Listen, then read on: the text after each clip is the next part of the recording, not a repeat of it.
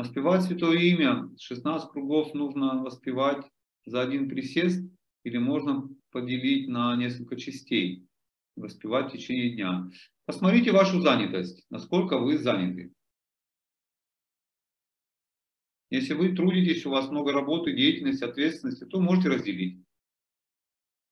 Шрила Прабхупада в самом начале, пока в семье еще жил, он на 4 части делил. 4 утром, да, 4 там перед завтраком, 4 днем и 4 вечером.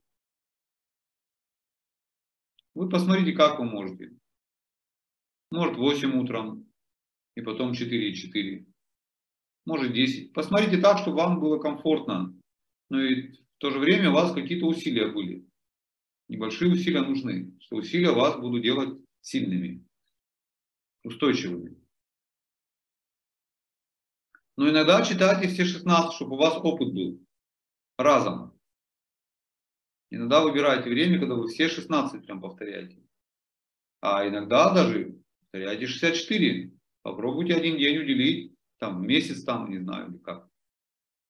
Или в год, может быть, по-разному. Может, неделю как-нибудь. Но иногда попробуйте повторить 64, чтобы обрести вот этот опыт, вкус.